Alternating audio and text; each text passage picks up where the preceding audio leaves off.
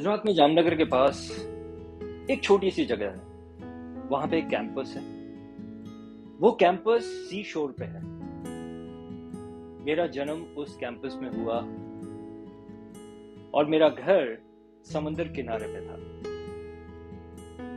क्या बचपन था मेरा। सुबह शाम रात दिन बस सामने दिखता था तो समंदर। सुनाई देता था तो सिर्फ़ लहरों की आवाज़। जब भी मेरे मदर फादर से गुस्सा हुआ करता था, मैं सीधा रूट के सीशोर पे चला जाता था। और घंटों बैठा रहता था, घंटों लहरों को देखता रहता था, घंटों समंदर को सुनता रहता था। और अगर टाइड्स नहीं है तो टाइड्स आने का वेट करता रहता था। घंटों बैठने के बाद जब मेरी अकल ठिकाने आती थी, या यूँ कहिए कि जब भूख लगती थी, तब मुझे घर याद आता था। घर पहुँच के सॉरी बोल के वही खाना खा लिया करता था।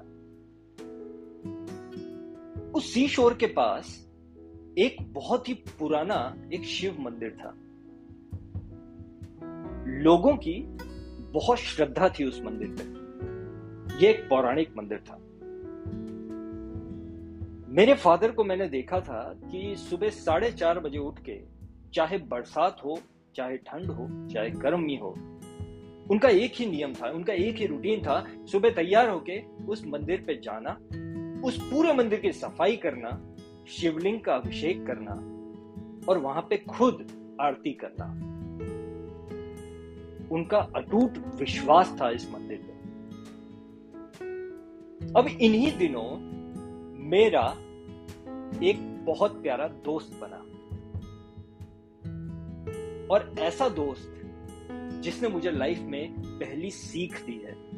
एक ऐसा दोस्त जो मेरे घर में नहीं रहता था, जो रोड पे रहता था, जिसको मैंने नाम दिया था टॉमी वो एक छोटा सा पपी था, जिसको मैं प्यार से टॉमी बोलता था। मैं जब भी स्कूल से आया करता था, खुद खाना खाने से पहले टॉमी का खाना निकाल के पहले मैं टॉमी को खिलाता था और उसके बाद खुद खाना खाता हम दोनों की दोस्ती इतनी प्यारी थी। बहुत खेलते थे एक दूसरे के साथ। एक दिन हुआ ऐसा कि मैं स्कूल से आया। मैंने टॉमी जैसे ही चिल्लाया हरोज की तरह और वो दौड़ के आता था मेरे पास। उस दिन नहीं आया। मैं काफ़ी चिल्लाया, लेकिन टॉमी कहीं दिखा नहीं मुझे। मैं हर कोने में ढूंढना शुरू किया और फाइनली पहुँचा घर के पीछे वाले एरिया में। वहाँ मैंने देखा तो टॉमी चित पड़ा हुआ है, लेटा हुआ है। मैंने उसको नाम, मैंने चिल्लाया, मैंने बुलाया। उसने हल्की सी आँख खोली, मुझे देखा और पड़ा रहा। मुझे समझ नहीं आया, मैं छोटा था कि इसको हुआ क्या है। मैं दौड़ता हुआ मेरे फादर के पास गया, मैंने कहा, आप बाहर आओ, पहले आप टॉमी को देखो, इसको क्या हुआ? वो आए, उन्होंने देखा और वो समझ गए। उन्होंने मुझसे कहा कि इसकी तबीयत ठीक नहीं है। और मैं जानता था, मैं आज जानता हूँ, उनका कहने का मतलब यह था कि टॉमी की हालत बहुत खराब है। तो मैं उनके पीछे पड़ गया कि नहीं, उसकी हालत ठीक नहीं है, उसको बीमार है तो उसको ठीक करो आप। मैं उसको अपने हाथ से खाना खिलाऊँगा, उसके बाद ही खाना खाऊँगा। अब मेरे फादर क्या करें? मैं जिद पे अड़ गया। मैं इस जिद पे अड़ा हुआ था कि इसको आप ठीक करो। मेरे फादर ने मुझे एक चीज़ कही। एक काम कर बेटा। शिव मंदिर में जाओ। वहाँ पे सच्चे मन से प्रार्थना करो और देखो फिर क्या होता है। फिर क्या था? मैं घर से भागा, डेढ़ दो किलोमीटर में भागा। मैं उस शिव मंदिर में पहुँचा।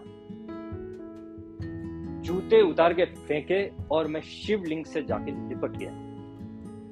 मुझे आज भी याद है, मैं 10-15 मिनट फूट फूट के रोता रहा। मैं बहुत रोया और शिव जी से प्रार्थना करता रहा कि बस टॉमी को किसी तरीके से ठीक कर दो। वो मेरे हाथ से खाना खाना चाहिए, मुझे मेरे दोस्त को आप ठीक कर दो। मैं रोता रहा रोता रहा। और 10-15 मिनट बाद मैं घर की तरफ़ वापस निकला। जब मैं घर पहुँचा हूँ, मुझे आज भी वो मोमेंट याद आता है तो मुझे गूस बम्स हो जाता है। बिकॉज़ मैं जब घर पहुँचा हूँ, मैंने देखा कि टॉमी वहाँ खड़ा हुआ है। मैंने जब उसको आवाज़ लगाई, वो मेरे पास आया, दौड़ के आया। मेरी खुशी खुशी का कोई ठिकाना नहीं रहा। मैं घर में गया, मैं उसका खाना लेके आया, उसको अपने हाथों से मैंने खाना खिलाया। मुझे समझ नहीं आ रहा था कि ये चमत्कार हुआ कैसे। मैं अपने फादर के पास गया। मैंने कहा, पापा, ये कैसे हुआ? वो ठीक कैसे हो गया? तब मेरे फादर ने मुझे समझाया कि बेटा, ये जो तुमने सच्चे मन से जो प्रार्थना की है, सच्चे मन से जो दुआ की है ये उसी का परिणाम है, ये उसी का रिज़ल्ट है। आज जब मैं बड़ा हो गया हूँ, जब इधर उधर के काफ़ी सारे कोर्सेज और कोचिंग कोर्सेज कर लिए हैं, तब मुझे उस मोमेंट को मैं अब कॉन्फिडेंटली कह सकता हूँ कि that was the defining moment of my life जिसने मुझे वो सीख दी है जो मैं आज तक कैरी फॉरवर्ड करता आ रहा हूँ। उस मोमेंट ने मुझे ये सीख दी कि प्रेयर्स डू वर्क अगर आप किसी चीज़ के लिए सच्चे मन से दुआ करते हैं, वो आपको मिलेगी। ये मेरी एक पॉजिटिव एक मुझमें एक पॉजिटिव थॉट डेवलप हुआ, जिसको मैं हमेशा साथ में लेके चलता आया। मुझे नहीं मालूम ये मैं क्यों लेके चलता जा रहा हूँ, चलता जा रहा हूँ, लेकिन आज मैं जब सोचता हूँ कि ये पॉजिटिव थॉट आया कहाँ से ये भगवान पे जो श्रद्धा है, उसका थॉट आया कहाँ से? जब मैंने अपने पास्ट को टटोला तो मुझे पता चला कि ये वहाँ से आया। है सो मैं जिस तरीके से मेरे जीवन में, मेरी लाइफ में ये डिफाइनिंग मोमेंट आया, हर किसी की लाइफ में ऐसे बहुत सारे पॉजिटिव डिफाइनिंग मोमेंट्स हैं। आप अपने पास्ट में जाइए अपने पास्ट में ऐसे डिफाइनिंग मोमेंट्स याद कीजिए। और ये याद कीजिए कि उस मोमेंट ने आपको क्या सिखाया।